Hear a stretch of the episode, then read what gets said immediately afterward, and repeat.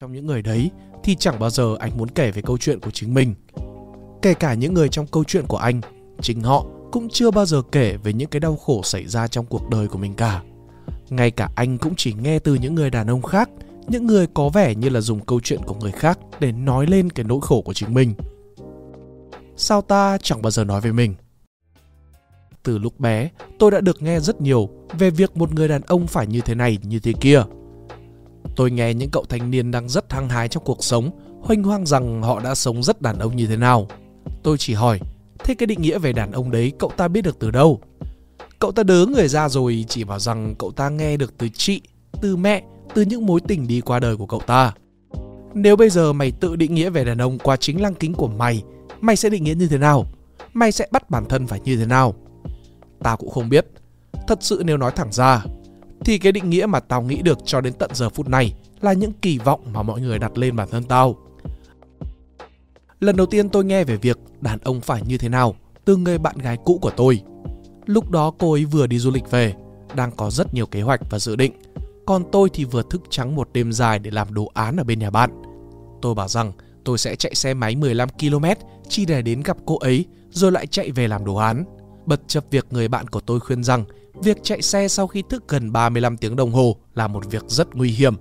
Khi đến nơi tôi nhận được một lời từ bạn gái như thế này. Đàn ông, đừng nên như thế. Lúc ấy tôi mới hiểu ý của cô ấy rằng đàn ông không nên là người chạy lẹo đẽo theo phụ nữ và cố gắng tất cả để làm cho cô ấy vui.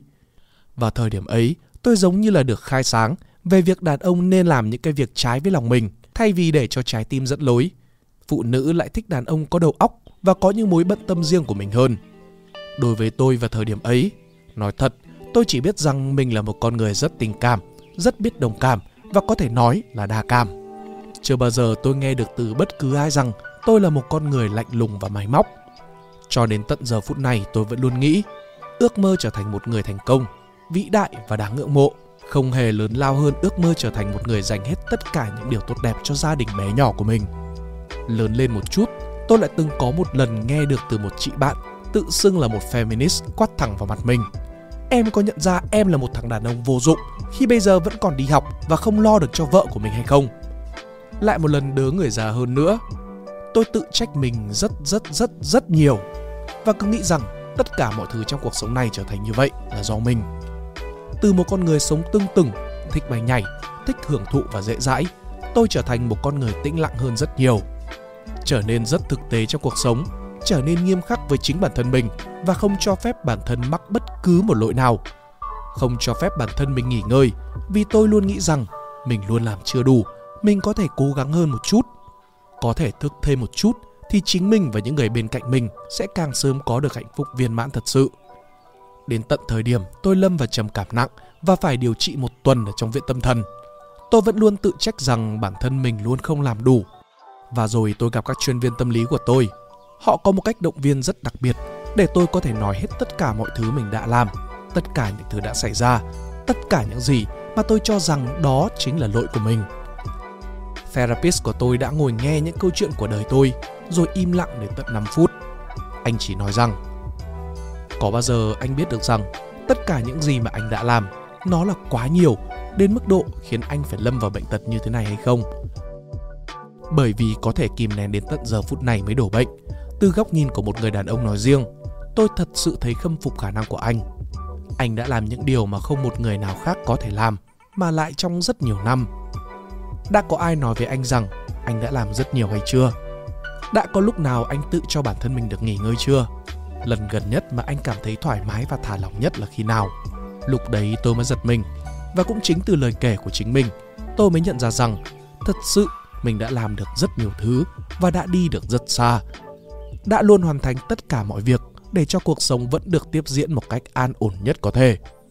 Đối với nhiều người thì những gì mà tôi đã làm là quá đủ. Nhưng cũng lại có những kẻ luôn cho rằng như thế là không đủ, là vô dụng, là đáng chê cười. Có những người nghĩ rằng tôi chỉ sống vì bản thân mình mà không hề hay biết rằng từ rất nhiều năm qua tôi đã không còn nghĩ đến bản thân mình nữa rồi. Không còn cho mình bất cứ giây phút nào để thả lòng, không còn cảm thấy niềm vui vì tôi đã không hề sống vì bản thân mình từ rất lâu nay. Kể cả trong những cuộc hội thoại, tôi cũng rất thường thấy nhiều người đàn ông phải từ bỏ một điều này tạm gác lại một điều kia để tập trung vào gia đình bé nhỏ của mình. Trong giọng nói của họ, tôi nhận thấy một sự kiên định đến bất khuất. Rằng họ có thể làm bất cứ điều gì cho gia đình bé nhỏ của mình. Họ chấp nhận làm những điều mà mình phải làm thay vì những điều mà mình muốn làm. Và tôi cũng không phải là một ngoại lệ.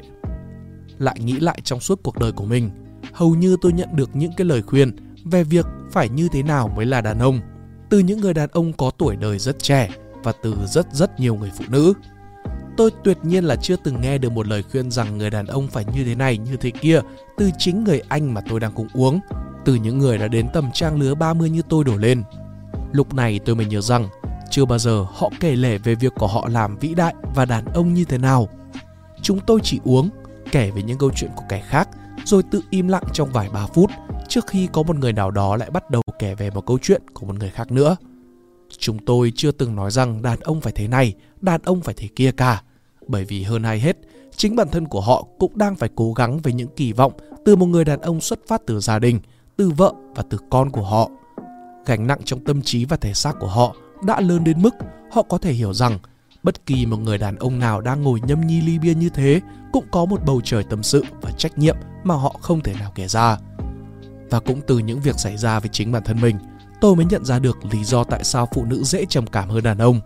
Nhưng mà tỷ lệ tự sát vì trầm cảm và áp lực cuộc sống của đàn ông lại luôn áp đảo. Bởi vì họ không nói ra những điều trong lòng của mình, hoặc là đã nói ra nhưng mà lại bị những kỳ vọng về đàn ông của kẻ khác che lấp nó đi mất. Họ nghĩ rằng tất cả những điều đó là trách nhiệm của họ, là việc họ bắt buộc phải làm và phải làm cho bằng được, vì đó chính là trách nhiệm của một người đàn ông.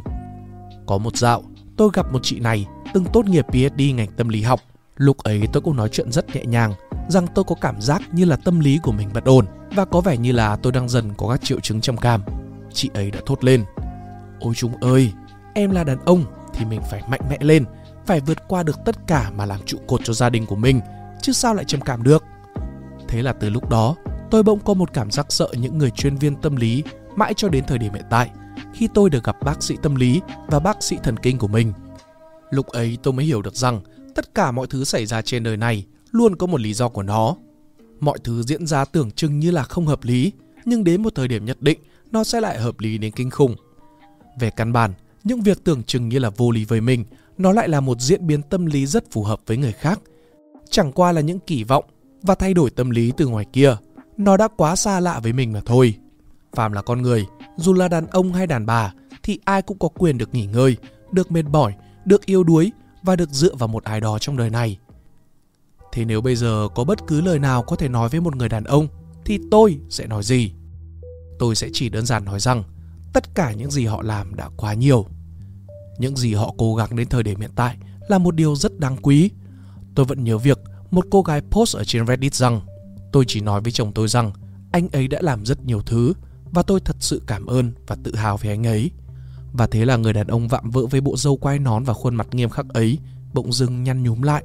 Không phải là vì tức giận mà là vì những giọt nước mắt đang lăn dài trên gò má.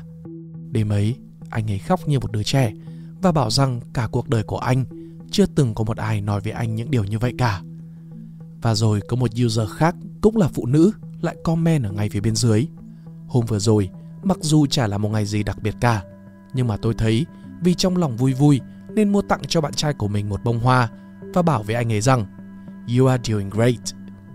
Và rồi anh ấy khóc giống lên như một đứa trẻ vì đấy là lần đầu tiên trong cuộc đời của mình anh ấy được nhận hoa và được bảo rằng tất cả mọi thứ mình làm đều đang rất ổn. Chúng ta đang sống trong một xã hội phương Tây, nơi lời khen và động viên là những điều rất thường thấy trong cuộc sống. Nhưng tại sao chúng ta lại tiếc lời khen dành cho những người đàn ông của mình đến vậy? Chúng ta luôn muốn được đối xử như một nữ hoàng, nhưng lại quên mất việc đối xử với họ như một vị vua. Đàn ông là như vậy, họ sẽ luôn rất cứng rắn, nghiêm nghị và nhiều khi là lạnh lùng ở bên ngoài. Nhưng chỉ cần bất cứ ai cho họ một chỗ dựa trong tâm hồn như vậy họ sẽ bật khóc lên như một đứa trẻ. Tôi nghĩ chính bản thân mình cũng không phải là một ngoại lệ. Đã từ rất rất lâu rồi, tôi chưa từng bao giờ thực sự được nghỉ ngơi cả. Và đã đến lúc mà tôi thật sự xứng đáng có một khoảng lặng trong cuộc đời của mình để biết được rằng mình đã cố gắng rất rất nhiều. Để biết được rằng thật ra có những người họ hiểu và trân trọng những cố gắng của mình trong cuộc sống. Họ hiểu mình đang mang những gánh nặng nào trên người khiến cho ngay cả việc thở cũng là khó khăn chứ đừng nói đến việc nấu một bữa cơm hay là đi nhà hàng sang chảnh cho tình cảm trong đầy.